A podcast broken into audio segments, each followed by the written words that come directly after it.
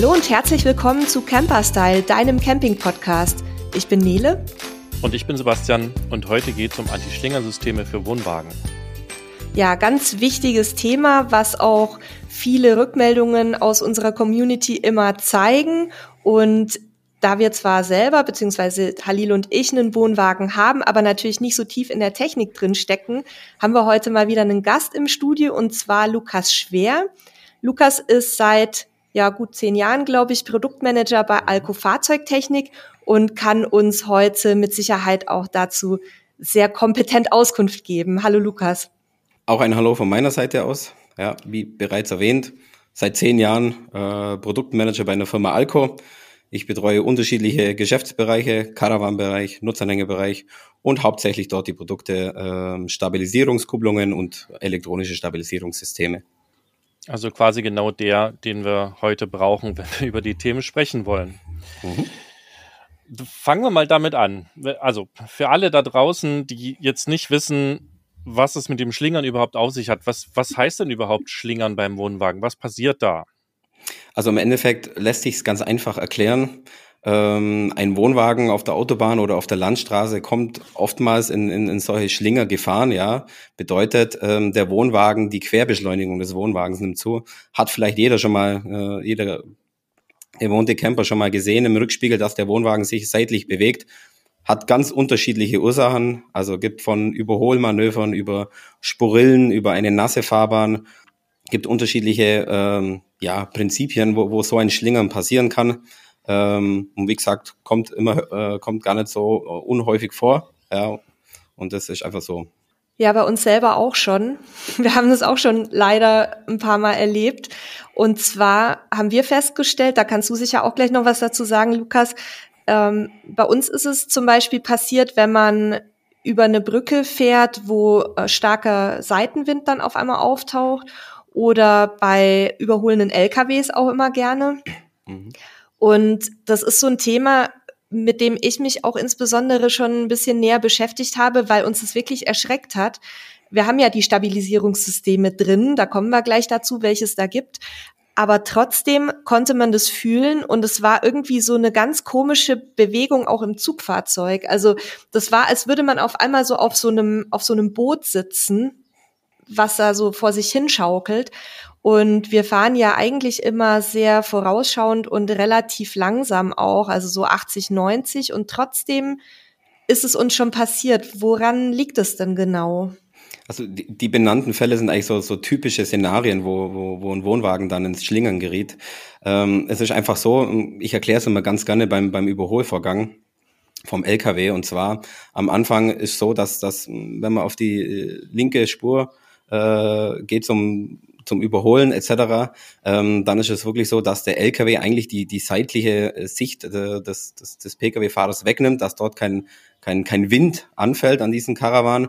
Und dann, wenn man aus dem Windschatten, wenn man es so benennen darf, äh, vom LKW wieder rausfährt, dann ist auf einmal dieser Wind wieder da und diese, das ist dann eine einmalige äh, Bewegung äh, von diesem Wind an, den, an die große Karawanfläche und das beginnt dann meistens mit einem kleinen Aufschaukeln des Karawans, ja, wobei es sich dann relativ schnell eben in diese gefährliche Schlingerbewegung dann entwickelt.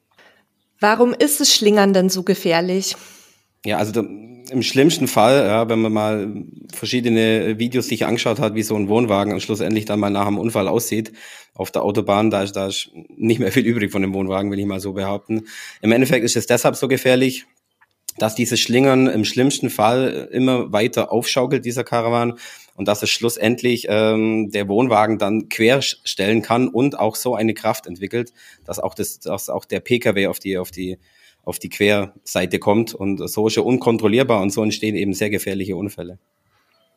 Und warum ist es jetzt gerade bei Wohnwagen ein Thema oder ist es generell bei allen Anhängern ein Problem, was auftreten kann?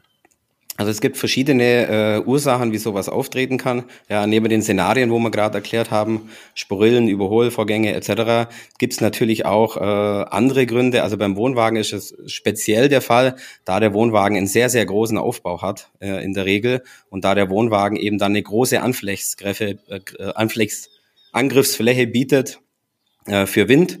Äh, es gibt aber auch noch andere Thematiken, also eine falsche Beladung, eine ungünstige Beladung ähm, ist sozusagen auch ein Beschleuniger von solchen Querbewegungen oder natürlich auch, äh, wie eben schon erwähnt, ja, ähm, wenn man ein bisschen voraussichtig fährt, äh, dann kann man das vielleicht auch gewissermaßen ein bisschen verhindern. Aber wenn man mit, mit, mit erhöhter Geschwindigkeit, äh, sagen wir mal mit 100 km/h, 130 km/h fährt, ähm, was ja nicht zulässig ist, dann, dann ist das oftmals auch eine Beschleunigung dieser Quer, Querbewegung. Ja, das wäre jetzt auch so ein bisschen meine nächste Frage gewesen, was man denn dagegen tun kann. Du hattest jetzt ja schon genannt, ähm, bisschen vorausschauen und langsam fahren ist klar ähm, richtig beladen. Also du hattest ja gesagt, wenn die Wohnwagen falsch beladen sind, dann kann es eben auch zu diesen Schlingerbewegungen kommen. Ähm, wen das näher interessiert, es gibt sowohl eine Podcast-Folge als auch einen sehr ausführlichen Ratgeberartikel zu dem Thema bei uns. Den haben wir, glaube ich, den Ratgeberartikel damals sogar mit euch zusammen erarbeitet, wenn ich mich richtig erinnere. Und mir ist eben nochmal ganz wichtig in dem Zusammenhang auch einen kleinen Appell zu äh, an euch zu schicken, an alle Wohnwagenfahrer. Wir sehen es so oft, dass wir, wenn wir schon irgendwie mit 90 da über die Autobahn fahren, weil ganz ehrlich, immer 80 hält keiner ein. Äh, also da, da will ich auch aus dem Glashaus heraus nicht mit Steinen werfen aber wir werden teilweise wirklich auch von großen Gespannen sehr, sehr, sehr schnell überholt und man sieht auch manchmal, dass der Wohnwagen hinten dann plötzlich so ein bisschen anfängt zu schwänzeln und das ist so saugefährlich. Deswegen bitte guckt euch auch immer, wenn ihr überholt oder äh, wenn ihr ein bisschen auf die Tube drückt, an, ob es Seitenwind gibt, ob viele Lkw ähm, neben euch fahren und schaut da einfach, weil es ist also wir haben schon Wohnwagenunfälle gesehen, ähm, wo dann Fahrzeug und Wohnwagen in den Leitplanken hängen und äh, Wohnwagen dann gekippt ist und so weiter. Es ist wirklich schlimm. Und was man natürlich auch noch tun kann, und deswegen sitzen wir heute zusammen, sind mit Hilfssystemen. Also das sind die Hilfssysteme. Ihr unter anderem bietet ja verschiedene ähm, Systeme an. Du hattest sie vorhin schon genannt. Vielleicht erklärst du so ein bisschen, welche Helfer es da gibt. Also wir haben ja ein mechanisches und ein elektronisches ähm, und sagst ein bisschen was zu, zum Unterschied auch zwischen diesen beiden Varianten. Mhm. Wie erwähnt, es gibt eine mechanische äh, Variante und eine elektromechanische Variante. Das ist eigentlich der grobe Unterschied. Die mechanische Variante ist vorne eine, eine Stabilisierungskupplung, ja, wo einfach noch einen zusätzlichen Stabilisierungseffekt hat. Und es gibt noch einen elektromechanischen Helfer. Das ist äh, bei Alco das ATC. Ja, gibt aber auch vom, vom Wettbewerb Produkte, die ähnlich agieren. Ähm, und der äh, reagiert eben elektromechanisch. Kurz zum Unterschied der beiden oder zur Wirkweise von beiden. Im Endeffekt ist es so, dass, dass die AKS oder die Anti-Schlinger-Kupplung vorne mit ihrem Stabilisierungsgriff, die wirkt aktiv äh, einer äh, Schlingerung entgegen, also ist ein Schlingerdämpfer, ja, dass man gar nicht in diese Situation kommt von einem Schli ähm, gefährlichen Schlingern. Ähm, das ATC ist eine, eine reine Hilfestellung, ja, wenn es, wenn es irgendwann mal zu einem kritischen Schlingern kommt, ja. Also das ist nicht dauerhaft aktiv, sondern ein ATC greift wirklich ein, wenn äh, das System merkt, jetzt ist wirklich dann eine wirklich kritische äh, Schlingerung vorhanden. Und deshalb ähm, werde ich jetzt mal eingreifen. Also die eine, die mechanische Variante, die Anti-Schlingerkupplung, ist generell da, äh, um, um Schlingerbewegungen äh, zu dämpfen, zu unterdrücken. Wenn es dann trotzdem zu einem gefährlichen Aufschlinger kommt, dann gibt's eben noch den zweiten Helfer, ja, das elektromechanische System, welches dann in der Situation auch eingreift. Das merkt man dann, wenn dann plötzlich so ein bisschen Ruckeln eintritt. Also so ja. zumindest hab, haben wir das erfahren. Ne? Dann, dann stottert äh, der Wohnwagen hinter einem so ein bisschen rum und äh, beruhigt sich dann wieder nach so einem äh, nach so einer kleinen Schlingerfahrt. Genau, also besonders vorne als, als Fahrer und als Beifahrer, aus, auch aus eigener Erfahrung, aus den ganzen Testfahrten, die wir bei, die wir bei Alco gemacht haben, merkt man das kurzzeitig, dieses Rucken. Äh, und dann war auch damals mein erster Blick in den Spiegel, wo ich dann gleich gemerkt habe, oh, da war doch eine kritische Situation, wo er mir nochmal gezeigt hat, ähm, man hat nicht immer den, den Überblick, was hinten passiert und darum sind solche Helfer auch ganz sinnvoll. Und was mich jetzt interessieren würde, weil ich kenne das sozusagen aus der Praxis nicht, weil kein Wohnwagen. Hm, was ruckelt da? Ist das so vergleichbar mit einem ABS, also was ja quasi so ein bisschen in die Bremse eingreift oder funktioniert das da ganz anders?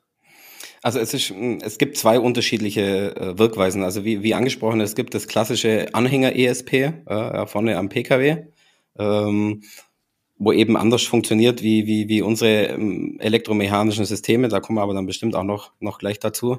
Ähm, und von, vom, vom Bemerken ist es wie so eine leichte Bremsung, wo man merkt, ja, also normalerweise fährt man ja mh, geradeaus mit einer Geschwindigkeit äh, und wenn man nicht bremst, wenn man nicht eigenständig bremst, dann merkt, äh, dann, also wenn man eigenständig bremst, dann merkt man das natürlich auch. Aber das ist wirklich so, wenn man nicht auf der Bremse ist, ist es so ein kurzer Moment, wo man wirklich merkt, oh, jetzt hat's hinten gebremst, ein kurzes Ruckeln, vielleicht eine Sekunde und dann weiß man auch, okay, ähm, das ADC hat jetzt hinten eingegriffen. Ähm, ich schaue jetzt mal lieber, dass ich von der Geschwindigkeit runtergehe und dass ich vorausschauender fahre was mache ich dann, wenn ich das merke? Also wie du schon gesagt hast, einfach erstmal vom Gas gehen und dann mal ein bisschen checken, ob ich nicht einfach viel zu schnell bin, quasi äh, entsprechend den Umständen, die auch wirken. Ne? Wenn, wenn ich starken Seitenwind habe, kann ich halt einfach nicht so schnell fahren, wie wenn es völlig windstill ist und auch keine LKW um mich rum sind. Ne?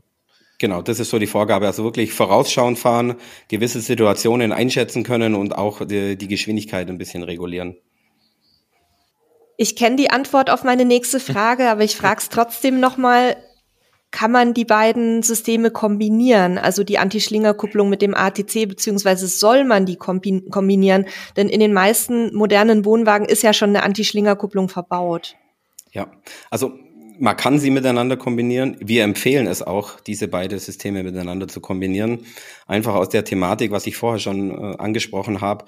Es gibt für beide Systeme gibt es einen Verwendungszweck. Die Anti-Schlinger-Kupplung vorne ist ein dauerhafter äh, Dämpfer dieser, dieser Schlingerbewegungen. Ja. Nichtsdestotrotz kann es durch, durch erhöhten Seitenwind, ähm, durch andere, durch Sporillen, durch andere Ursachen trotzdem zu gefährlichen Schlingersituationen äh, kommen. Und deshalb ist es immer noch gut, etwas in der Rückhand zu haben. Und das ist einfach unser, unser mechatronisches äh, Stabilisierungssystem, unser ATC, welches dann wirklich in, in kritischen Situationen auch eingreift. Wir ähm, empfehlen es auch tatsächlich Leuten, die uns danach fragen, die beiden Systeme zu kombinieren. Und man kann bei vielen Herstellern schon in der Konfiguration ab Werk auch das ähm, elektronische Antischleudersystem, ob das jetzt eures ist oder von einem, von einem anderen Anbieter, mit dazu konfigurieren. Und wir haben damit tatsächlich äh, ja schon ein paar Mal Erfahrungen machen müssen. Und du hattest ja schon die verschiedenen Gründe genannt, aber menschliches Versagen sozusagen ist ja auch immer ein Grund. Und da muss man sich auch wirklich an die eigene Nase packen. Und wie gesagt, auch bei uns ist es mehrfach passiert. Und ich habe keine Ahnung, wie das ohne die Anti-Schlinger-Systeme ausgegangen wäre. Ähm, deswegen auf jeden Fall äh, darüber nachdenken, diese Investition zu machen und vielleicht dann lieber an anderer Stelle, die nicht in die Sicherheit geht, ein paar Euro zu sparen. Genau, also was mich jetzt interessiert, ich bin ja immer sehr neugierig, wie Dinge funktionieren. Ähm, ich, und ich würde gerne nochmal sozusagen ein bisschen mit dir in die beiden Systeme reingucken, also an die Schlingerkupplung und ähm, dann auch das, das mechanische oder elektromechanische System wie macht die Anti-Schlinger-Kupplung das denn, dass es weniger schlingert? Also was, was passiert da relativ einfach äh, gesagt, damit halt wirklich wie auch alle Hörer und Hörerinnen da draußen mitnehmen können? Also der große Unterschied zwischen einer Anti-Schlinger-Kupplung und einer Standardkupplung, welche oftmals auch im, im Nutzanhängerbereich oder in seltenen Fällen auch im Caravan-Bereich verwendet wird, dass wir einen zusätzlichen Stabilisierungsgriff haben, ja. Und wenn wir diesen Stabilisierungsgriff ähm, von der Stabilisierungskupplung zudrücken, dann werden zusätzliche Reibbelege äh, an den Kugelkopf vom, vom Pkw gedrückt. Und durch diese Drückung dieser Reibbelege äh, wirken wir dem Schlingern äh, des Karawans entgegen. Ja, und deshalb ist es auch ein, eine dauerhafte Entgegenwirkung des Schlingers, weil diese Reibbelegung logischerweise jedes Mal, wenn ich den Stabilisierungsgriff zumache, weil diese dann dauerhaft anlegen und die wirken bei der ganzen Fahrt der, der Schlingerdämpfung entgegen. Also das bedeutet quasi, dass die Anhängerkupplung dann auch nochmal so eine Art Bremse hat, damit der Anhänger sich gar nicht so, so stark bewegen kann. So kann man es auch ausdrücken, ja. Okay. Also die Reibbelege, die Reibbelege musst du dir wie so kleine Mini-Bremsbacken vorstellen, ja. sozusagen. Ja. ja, die kenne ich ja schon von der Messe, das habe ich mir schon angeguckt, aber die, ne, du hast quasi eine Bremse, dass dir nicht so weit nach links und rechts oder nicht so einfach ausbrechen kann. Okay. Und das dann euer ATC, also das, das elektromechanische System, was, was macht das? Wie funktioniert das? Also im Endeffekt funktioniert es folgendermaßen. Da steckt ein bisschen sehr große Technik in, in, in diesem ATC. Da ist ein sogenannter Querbeschleunigungssensor integriert, der einfach die, die, die Querbeschleunigung des Caravans misst. Ja? Und da gibt es bei uns vorinstallierte ähm, Grenzen, die wir, die wir programmiert haben. Und wenn dieser Caravan über, über diese Grenzen hinausgeht, ähm, dann weiß unser ADC, dass es eingreifen soll und dann kommt eigentlich Folgendes zustande. Das ATC merkt, äh, da ist eine große Schlingergefahr da vom Caravan und das ATC zieht dann direkt an den Bodenzügen vom Caravan. Heißt, wenn ich an den Bodenzügen ziehe, werden die Reibbelege an die Trommelbremse gedrückt und es erfolgt eine kurze Bremsung des Caravans. Was wir dann vorne als, als, als Fahrer vorne merken, ist die kurze Bremsung und ähm, der einfache Effekt, ein bisschen dargestellt, ist der, dass das ganze Gespann gestreckt wird. Also der Karawan bremst, der Pkw fährt ganz normal weiter geradeaus und somit erfolgt eine Streckung des Gespanns und eine Streckung führt logischerweise nachweislich auch immer zu einer Stabilisierung des Systems oder des Gespanns. Und somit, somit kommt dann äh, das ganze Gespann wieder in eine stabilisierende Wirkung äh, und die Querbeschleunigung ist aufgehoben. Querbeschleunigung meint Seitenbewegungen, oder? Richtig, ja. Die seitlichen Bewegungen des Karawans. Und die Bodenzüge sind, sind die ähm, Mechanismen, die die Trommelbremsen auslösen. Ja. Okay, nur dass wir da noch mal ein bisschen die Fachterminologie erklärt haben im Grunde ist ja diese Streckbewegung auch das, was in Fahrsicherheitstrainings im, ja, empfohlen wird, wobei da ja immer gesagt wird, man soll nicht weiter beschleunigen, wenn der Karawan schlingert, sondern bremsen. Und das ist dann quasi die Arbeit, die das Anti-Schlinger- oder Anti-Schleudersystem übernimmt, richtig? Richtig. Okay. Wobei das, ähm, das ist eben der Unterschied eben. Es gibt ja auch, ähm, um da einen kleinen Ausflug zu machen, es gibt ja auch das, das PKW-ESP für Anhänger, ja, wobei dieses System eine andere Wirkweise hat wie unsere elektromechanischen Systeme. Beim PKW-ESP läuft es folgendermaßen ab. Das erkennt eben, der Caravan kommt in eine äh, gefährliche Schlingersituation und dann wird der äh, PKW kurz abgebremst und der Caravan läuft dann sozusagen auf und das führt auch zu einer geringen Stabilisierungswirkung, ja, aber nicht nachweislich zu, zu so einer Stabilisierung, wie wir es eben äh, durch unser elektromechanisches System hinten bewirken. Also im Endeffekt ist es so, eine Streckung des Gespanns ist immer besser, als den Wohnwagen auflaufen zu lassen. Daher kommt wahrscheinlich auch dieses, dieses Thema, was man so manchmal hört, wenn es anfängt zu schlingern, Gas geben. Aber man müsste das so präzise und so schnell machen, dass das eigentlich nur mit wahnsinnig viel Übung funktionieren kann. Und äh, generell, wenn ich einem Anfänger sage, ja, musste Gas geben, dann fängt sich das wieder, dann würde das halt hoffnungslos ver vergeigen wahrscheinlich, weil kann man gar nicht in der Präzision machen, wie das, wie das eben eine, eine Maschine genau. mit Sensoren hinbekommt. Sozusagen das Zeitfenster für eine richtige Beschleunigung ist, ist sehr, sehr klein. Ja. ja. Und da muss man wirklich den richtigen Moment finden, was nicht jeder schafft. oder nicht also schaffen ich, kann. Drum gibt's ja solche Helfer bei uns. Ja. Ich habe das Thema ähm, ja auch bei unserem Fahrsicherheitstraining angesprochen, weil man diesen Tipp überall liest. Und der Trainer hat ganz klar gesagt, dass es von einem normalen Menschen nicht zu handeln ist und dass im Gegenteil dann mit einer zusätzlichen Beschleunigung unter Umständen alles komplett außer Kontrolle gerät. Also da lieber ähm, sich dann auf die technischen Helfer so ein kleines bisschen verlassen, bevor man selber rumexperimentiert. Und auch noch ein Unterschied zum, zum Pkw-ESP, um, um, um das nochmal zu, zu, zu darzustellen. Ähm, wir, wir sind auch mit unserem elektromechanischen System, bekommen wir viel früher über die, die, die Querbewegungen des Caravans Bescheid. Weil unsere elektromechanischen Systeme, unser ATC, wird äh, direkt hinter der Achse beim Wohnwagen montiert. Und dort entstehen oftmals die ersten Anfänge einer, einer kritischen Querbewegung. Ja, vorne ein, ein Pkw-ESP zum Beispiel, die, die, messen die, die Querbeschleunigung vorne an der Kupplung und bis äh, vorne an der Kugelkupplung diese Querbeschleunigung ankommt, ist es in der Regel schon so fortgeschritten, dass es, dass es gefährlich werden kann. Also unser ATC erkennt früher diese Querbewegung als Pkw-ESP-Systeme. Kann ich denn, wenn jetzt mein Zugfahrzeug einen Anhänger ESP hat, kann ich dann noch ein elektronisches Stabilisierungssystem am Wohnwagen nachrüsten oder kommt sich das irgendwie gegenseitig in die Quere? Die kommen sich überhaupt nicht in die, in die Quere. Das sind zwei voneinander entkoppelte Systeme. Ja, wir bremsen mit unserem Elektro elektromechanischen System den Caravan ab äh, und vorne der, der, das Pkw ESP eben den, den, den Pkw. Ähm, also ist gar kein Problem. Äh, unabhängig vom Zugfahrzeug äh, kann der Caravan komplett gezogen werden mit dem elektromechanischen Stabilisierungssystem. Kann ich die Systeme nachrüsten, wenn mein Wohnwagen das nicht hat? Ja, ist auch nachrüstbar. Sogar schon seit 15 Jahren am Markt, auch nachrüstbar am Markt. Vieles läuft über den OEM, viele kommen aber auch im Nachhinein nochmal drauf zurück und lassen das gerne nachrüsten. Und auch seit, äh, seit diesem Jahr, seit Beginn dieses Jahres ist das ATC sogar freigegeben für den Nachrüstmarkt, für den kompletten Nutzanhängermarkt. Weil wir einfach merken, im Nutzanhängerbereich wird das Thema auch immer größer, gerade im Pferdeanhängerbereich, Bootsanhängerbereich, Spezialanhänger, Verkaufsanhänger. Dort wird des Öfteren mal das ATC auch gerne im Nutzanhängerbereich weg vom Caravan-Bereich eingesetzt. Da ja. sprechen wir ja teilweise auch über, über sehr hohe Gewichte bei den Anhängern. Gerade wenn man irgendwie Pferde transportiert, da möchte man ja auch nicht, dass die hinter einem da durch die Gegend geschleudert werden. Jetzt hast du gerade OEM-Hersteller gesagt. Lass uns das mal noch schnell unseren Hörer und Hörerinnen erklären, was du damit meinst. Also der Sprachgebrauch bei uns ist, dass, dass, dass ein Aufbauhersteller, ähm, der schlussendlich die Caravans produziert und dann auf den Markt bringt, ist bei uns ein, ein sogenannter OEM. Das also, äh, wollte ich nur noch mal erklären. Genau. Das ist jemand, der Hümer, bei euch die Produkte einkauft Fendt, und dann quasi in seine genau. Produkte einbaut. Ja, Hümer, Fendt, Adria, Knaus. Das sind ja. so die typischen OEMs bei uns.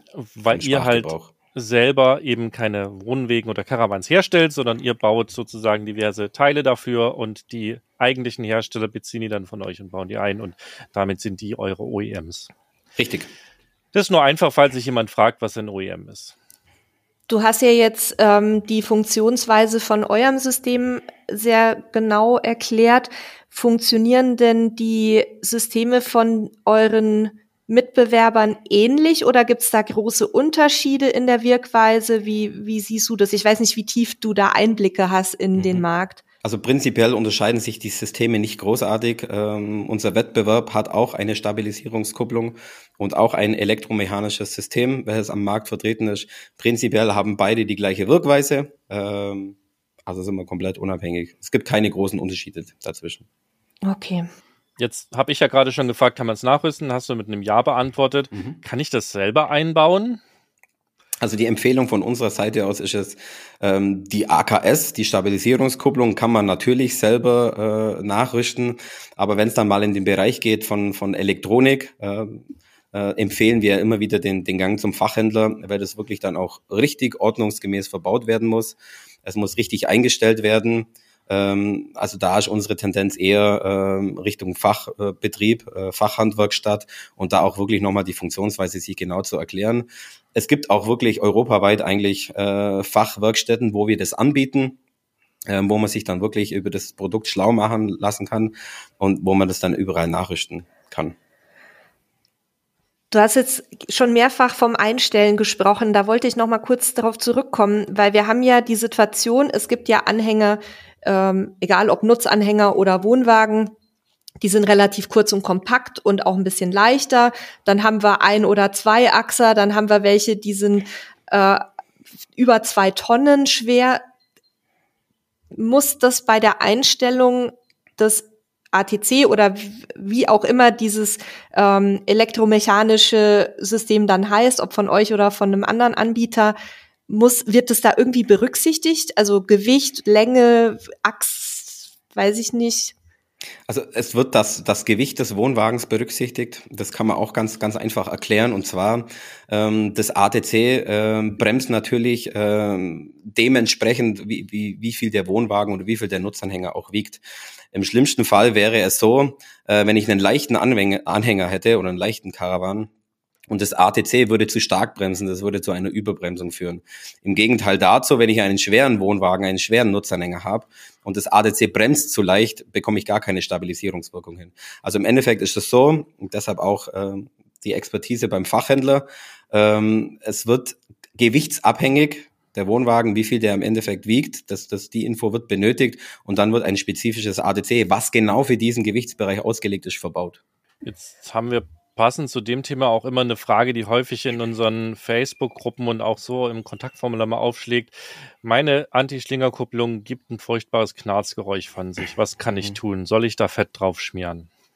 Ja, also bevor, bevor wir vielleicht auf die Antwort oder auf die Frage gehen, was, was kann ja. man dagegen tun, vielleicht mal kurz einen, einen, kleinen Ausflug, wo kommt denn überhaupt das Quarzgeräusch oder das Knarzgeräusch her?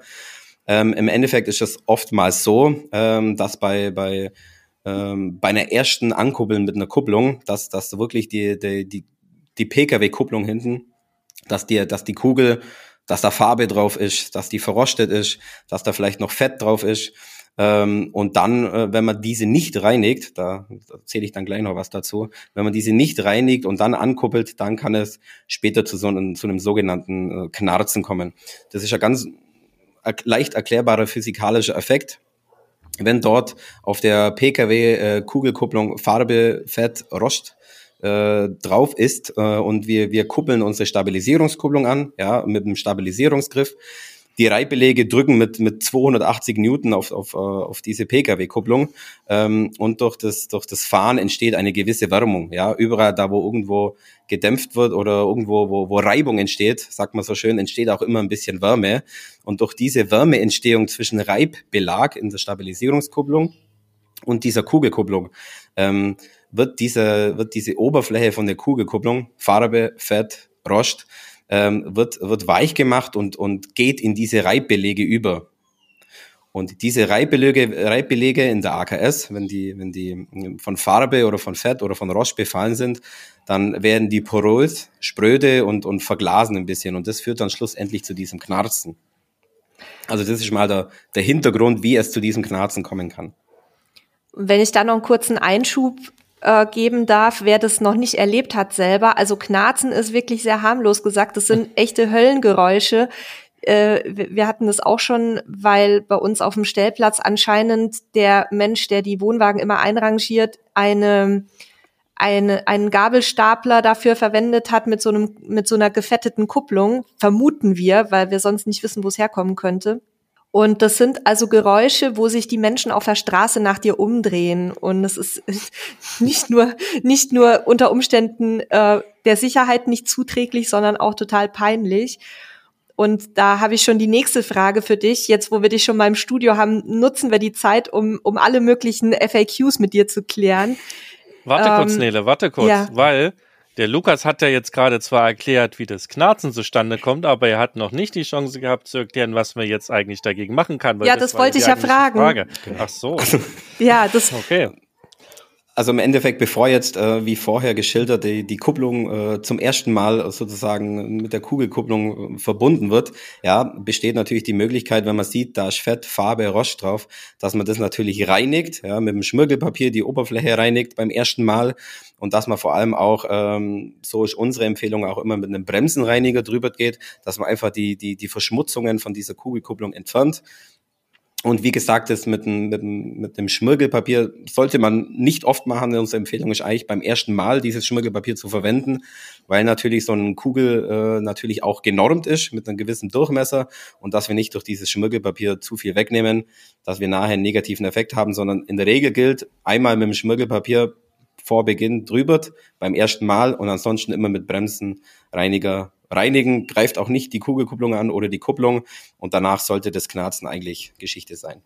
Wenn es jetzt allerdings schon so fortgeschritten ist, dass die Reibbelege im Grunde kaputt sind, äh, muss ich dann direkt die ganze Anti-Schlinger-Kupplung austauschen oder kann ich irgendwie äh, mir da Ersatzteile besorgen? Kann ich die selber nachrüsten? Wie sieht's aus? Also es gibt Ersatzteile, es gibt ein, ein, ein Ersatzteilkit von unserer Seite aus mit den vier Reibbelege, welche in der AKS verbaut sind. Ähm, und man kann die auch eigenständig ähm, nachrüsten oder eigenständig austauschen. Es ist auch eine sehr ausführliche Bedienungsanleitung vorhanden, äh, weil das Thema des Öfteren mal vorkommt. Ähm, aber da ist dann wirklich eine Schritt-für-Schritt-Anleitung dabei, wo man ganz klassischerweise die Reibbelege auch tauschen kann. Da würde ich gleich eine persönliche Bitte anhängen. Kannst du mir bitte einmal die Bedienungsanleitung zukommen lassen? Sehr gerne, das mache ich. Weil wir haben nämlich noch Reibbelege, aber wir hatten die uns mal bei euch äh, quasi in der Werkstatt mitgenommen und da war keine Bedienungsanleitung dabei. Ähm, was ich noch drauf oder wo ich noch darauf hinweisen möchte, Bremsenreiniger, wer das nicht kennt oder nicht weiß, gibt es in so Sprühflaschen normalerweise und äh, kriegt ihr im Kfz-Zubehörhandel und äh, sicherlich auch online Und ähm, das hat den Vorteil gegenüber vielleicht zum Beispiel Benzin, was manche nehmen zum reinigen Benzin, enthält auch immer Öl und es bildet dann eben wieder einen schönen Ölfilm da drauf, was man ja gerade nicht haben will. Und bei Bremsenreiniger, es gibt sicherlich noch ein paar andere Stoffe, aber Bremsenreiniger ist einfach dafür da, um ihn auf äh, die Bremsscheibe aufzubringen, um die halt wirklich sauber zu machen, ohne die Bremsscheibe zu ähm, beschädigen und damit wirkt es halt genauso gut für die Kupplung. Also nehmt am besten das und durch die, die Sprühform kommt ihr da eigentlich auch ganz gut ran und könnt alles entfernen und dann nehmt euch ein, noch ein sauberes, trockenes Tuch danach, wenn da irgendwie noch Rückstände sind und wischt die einmal weg. Wir haben es ja jetzt schon mal ein paar Mal zwischen den Zeilen durchklingen lassen, aber ich stelle die Frage noch mal ganz explizit und äh, ja, weil sie ja eben immer wieder durch die sozialen Netzwerke geistert. Darf ich eine Kupplung fetten, wenn eine Anti-Schlinger-Kupplung verbaut ist? Ähm, das lässt sich nicht mit, mit Ja oder Nein beantworten. Ich würde es mal pauschal als, als, als Jein beantworten. Also es gibt gewisse Bereiche bei einer Anti-Schlinger-Kupplung, ja, gerade die, die, die Bolzen, die, die Lagernieten, die Kalotte hinten, also eher weit weg vom, vom, vom Bereich, vom Ankurbelbereich, die darf ich und muss ich natürlich auch äh, äh, fetten äh, mit Sprühfett etc. Aber gerade, also die Regel bei uns besagt, äh, gerade der Ankurbelbereich vorne, ja, wo der Kugelkopf vom, vom, vom PKW in die, in die Anti-Schlinger-Kupplung eindringt, den darf man auf keinen Fall fetten oder, oder ölen etc., weil das natürlich der, der Kombination schadet. Also nochmal ganz klar, den Kupplungskopf des Zugfahrzeugs bitte niemals fetten. Ja, und auch nicht die Anti-Schlinger-Kupplung, den Innenbereich, der darf auch niemals gefettet werden. Also beide Seiten nicht fetten. Alles, was fernab von dem, von dem Kupplungsraum bei einer Anti-Schlinger-Kupplung ist, hinten die, die Schraubverbindung zur, zum, zum Auflaufeinrichtungsrohr etc., das, das muss äh, geölt werden etc., ge gefettet werden, aber nicht vorne den, den, den, den Kupplungsbereich. Das würde mich jetzt auch zu meiner nächsten Frage bringen. Du hast ja gerade schon ein bisschen angesprochen. Was mache ich denn für die Wartung einer Anti-Schlimmer-Kupplung? Was, was muss ich tun? Die muss eigentlich in der Regel selten gewartet werden. Ja, es ist ähm, ab und zu mal notwendig. Ähm, unten, wie gerade eben schon erwähnt, weg vom, vom, vom Kupplungspunkt, wirklich mit Sprühfett. Das wirklich auch der Mechanismus des Zudrückens. Ja, überall da, wo ein bisschen Bewegung ist, muss auch immer mal wieder ein bisschen Schmiermittel hin, hingepackt werden. Ähm, das sind die einzigen Wartungs. Und wie gesagt, falls irgendwann mal die Reibbelege vielleicht doch verschlissen sind, ähm, dann muss man die natürlich auch, auch, auch tauschen, damit einfach ja der dauerhafte Stabilität Stabilisierungseffekt, wie, wie vorher schon erwähnt, dass der einfach dauerhaft zur Verfügung steht. Woran erkenne ich denn, dass die verschlissen sind? Da gibt's vorne ähm, an der Anti-Schlinger-Kupplung gibt's eine, eine farbliche Anzeige, ja, äh, auch einlesbar in unserer Bedienungsanleitung von der äh, Anti-Schlinger-Kupplung, wo man wirklich dann sieht, ähm, farblich, äh, okay, die, die Reihbelege sind jetzt verschlissen äh, nach einer gewissen Zeit, je nachdem, ist ja immer unterschiedlich von Fall zu Fall, wie oft man mit dem Wohnwagen in Urlaub fährt, wie oft man damit unterwegs ist. Es gibt da keinen so pauschalen Mittelwert, aber da kann man eindeutig dann ablesen, ähm, also ist eine visuelle Darstellung, wie man, wie man, wann man die Reibbelege zu tauschen hat. Also das ist dann jetzt im Fall von der Alko-Anti-Schlinger-Kupplung, ich denke, bei den anderen Anbietern wird es ähnlich sein, ist eine Anzeige grün oder rot. Ja. Sozusagen. Ne? Oder so es gibt eine, ja, es gibt, wie gesagt, grün-rot, es gibt vielleicht auch äh, zwei Linien, wenn die aufeinandertreffen, dann, dann muss man die, die drei Belege tauschen. Also es gibt da unterschiedliche Darstellungsmöglichkeiten, aber im Endeffekt äh, kann man pauschal sagen, jede Anti-Schlinger-Kupplung, egal ob vom, von der Firma Alco oder auch vom Wettbewerb, die besitzt so eine Anzeige, wo, wo, wo, wo darstellt, dass die Reibbelege verschlissen sind. Okay. Und wie, und wie sieht's beim ATC aus? Muss das gewartet werden? Also bei, oder bei elektromechanischen Systemen im Allgemeinen? Also das ATC ist komplett wartungsfrei. Ja, was ich aber immer empfehle, weil wir natürlich auch ein bisschen abhängig sind äh, vom Bremsenzustand. Also im Endeffekt, wenn die Bremse schlecht eingestellt oder wenn die, die, der Bremsbelag einfach nur noch ganz, ganz wenig vorhanden ist, ähm, dann kann unser ATC natürlich auch nicht richtig arbeiten. Deshalb ist eigentlich unsere Empfehlung oder ist immer unsere Empfehlung, dass natürlich die Bremsen, wie es in der Regel auch ist, dass die immer äh, optimal eingestellt sind, dass diese gewartet sind. Aber ansonsten das ATC an sich ist komplett wartungsfrei. Und woran erkenne ich, also bei der, bei der Schlingerkupplung, Antischlingerkupplung kann ich ja erkennen, quasi, wenn die verschlissen sind, die, die Belege. Woran erkenne ich denn beim ATC, äh, beim ATC, beim ATC, ob es denn funktioniert oder nicht funktioniert? Ähm, es gibt vorne ähm, eine kleine Statusanzeige, ähm, auch wieder mit einem LED-Lämpchen. Das wird vorne im, im, im Deichselbereich montiert, ja, mhm. also zwischen Stützrad und Kupplung. Ähm, da gibt's eine kleine äh, Lampe, wo montiert wird, wo direkt auch mit dem ATC verbunden ist. Und da kann man auch durch die Bedienungsanleitung, wo mitgeliefert wird, gibt es da verschiedene Zustände. Also als Beispiel, ein dauerhaft äh, grünes Licht bedeutet, das ATC ist voll funktionsfähig. Sollte man auch in der Regel, ähm, bevor man die Fahrt beginnt, einfach mal checken. ATC ist komplett funktionsfähig. Gibt aber auch noch ganz andere äh, verschiedene Lichtszenarien, wo einfach dann ähm, eine kleine Legende in unserer Bedienungsanleitung ist, welches, welche Farbe was zu bedeuten hat. Das sieht man, sobald man den ähm, Stecker also den 13-poligen Stecker des Wohnwagens eben mit dem Zugfahrzeug verbindet, dann, ähm, ich glaube, es gibt auch ein kleines Geräusch. Ich meine, es gibt auch einen Piepton, ne? Richtig, ja. Also bezüglich der, der Piepton kommt jetzt nicht von der LED, sondern das mhm. ATC, wenn, wenn man den 13-poligen Stecker mit dem PKW verbindet, das führt einen Selbsttest durch, ja, äh, um einfach herauszufinden, ob es, ob es funktionsfähig ist. Und dann, wenn es funktionsfähig ist, wird eben äh, über die LED, über das grüne Licht angezeigt, ja, ich bin bereit und ich helfe dir, wenn es kritische Situationen okay. gibt. Okay. Und wenn jetzt das Lämpchen aber nicht grün leuchtet, zum Beispiel rot hat es bei uns einmal geleuchtet, da haben wir uns ein bisschen erschrocken. Was ist dann zu tun? Also wenn es ähm, rot blinkt, äh, dann ist unsere Empfehlung, ähm, das, das bedeutet im, im Endeffekt, dass, dass, die AT, dass das ATC die Bremse nicht mehr lösen kann, ist ja ganz, ganz selten der Fall. Ja, aber dann ist unsere wirklich äh, unsere Empfehlung, dass man ähm, im schlimmsten Fall, wenn man im Straßenverkehr unterwegs ist, dass man rechts ranfährt und dann auch wirklich den Händler aufsucht. Weil im Endeffekt ist so, dass dann das ATC nicht mehr die Bremse lösen kann. Im Endeffekt ist dann wirklich so, der, der Wohnwagen würde, würde dann dauerhaft bremsen und das ist natürlich nicht gut. Aber wie gesagt, ist ja ganz, ganz seltener Fall, ähm, wo, wo, wo ganz selten vorkommt und wo, ja, wir haben ja schon mal im Podcast mit deinem Kollegen Florian Vorreiter vor einiger Zeit zum Thema Bremsenwartung gesprochen. Und da würde ich wirklich empfehlen, liebe Hörerinnen und Hörer, dass ihr da auch noch mal kurz reinsnappt, weil äh, wir haben selber nämlich auch festgestellt, dass wir beim Thema Bremsenwartung leider ein bisschen zu nachlässig waren und haben uns das äh, auf die To-Do-Liste geschrieben, da künftig mehr drauf zu achten, weil man oft gar nicht weiß, ähm, wie oft und wie äh, ja, wie wichtig auch das ist, die Bremsenwartung durchzuführen. Ich habe noch eine Frage. Ähm, wir haben ja vorhin drüber gesprochen, das fällt mir jetzt nämlich gerade noch ein, wir haben ja vorhin drüber gesprochen, dass man auch das, äh, die Anti-Schlingerkupplung und auch das, das ähm, elektromechanische System nachrüsten kann. Brauche ich dafür dann auch noch irgendeine Zulassung oder ABE oder irgend sowas oder ist das alles quasi beim Wohnwagen nicht so wie beim Auto? Also es ist komplett genehmigungsfrei. Also mhm. es muss nichts genehmigt werden. Es ist, ähm, man fährt zum Händler, der, der baut es, also die Anti-Schlingerkupplung, denke ich mal, eine Viertelstunde dauert ungefähr. Der Einbau beim ATC sind wir ein bisschen länger unterwegs, mit, mit eine Stunde, eineinhalb Stunden.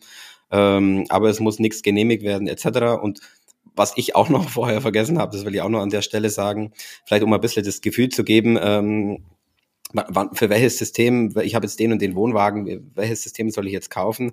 Ähm, also unser System genauso wie das vom Wettbewerb, zum Beispiel unser äh, mechanisch, äh, elektromechanisches System ist natürlich äh, freigegeben in Kombination mit einer Alco-Achse und mit einer Alco-Bremse, ja. Aber wenn Sie natürlich ein, ein, eine Achse oder eine Bremse vom, vom Wettbewerber haben, dann, dann gibt's natürlich von dem auch das, das gleiche System. Also unser ATC ist nur freigegeben für eine Alco-Achse und eine Alco-Bremse. So kann man mal leicht herausfinden, welches System denn das Richtige für mich ist. Okay, also wenn ich mir da unsicher bin, am besten einmal wirklich ab zum Händler oder zur Werkstatt, zur Fachwerkstatt, die sollen dann einmal gucken und mir das sagen und dann kann ich da quasi schauen, was dann das richtige System ist. Das war nochmal ein wichtiger Hinweis. Ja, das wäre richtig. Ja, ich bin sehr zufrieden, weil ich habe meine Fragen abgearbeitet. Hast du noch was, Sebastian? Nee, nicht wirklich. Das war jetzt tatsächlich noch meine letzte Frage auf der Liste. Ja, lieber Lukas, dann sage ich ganz herzlichen Dank. War sehr informativ auch für uns, also vor allem wahrscheinlich für Sebastian, weil ich als Wohnwagenfahrerin bin natürlich in den Themen da so ein bisschen mehr drin. Aber waren jetzt doch auch noch für mich ein paar neue Infos dabei. Und ich hoffe, dass wir dich irgendwann bald mal wieder als Gast in unserem Podcast-Studio begrüßen dürfen. Sehr gerne. Ja, auch von mir lieben Dank ähm, und es hat mich sehr gefreut. Wie immer hier im Podcast habe ich was für mich mitgenommen, was gelernt. Ich hoffe, ihr da draußen auch. Ich hoffe, ihr konntet, wenn ihr mit dem Wohnwagen unterwegs seid, vielleicht auch noch was für euch mitnehmen. Vielleicht habt ihr auch schon alle diese Systeme. Dann umso besser. Ich bedanke euch, abonniert unseren Podcast, damit ihr keine Folge verpasst. Und dann übergebe ich an dich, Lukas, fürs letzte Wort für heute. Ich möchte mich auch bedanken. Wie gesagt, war eine sehr interessante, interessante Konversation, wo man einfach verschiedene Themen abgehakt hat. Und das hat mir sehr viel Spaß gemacht.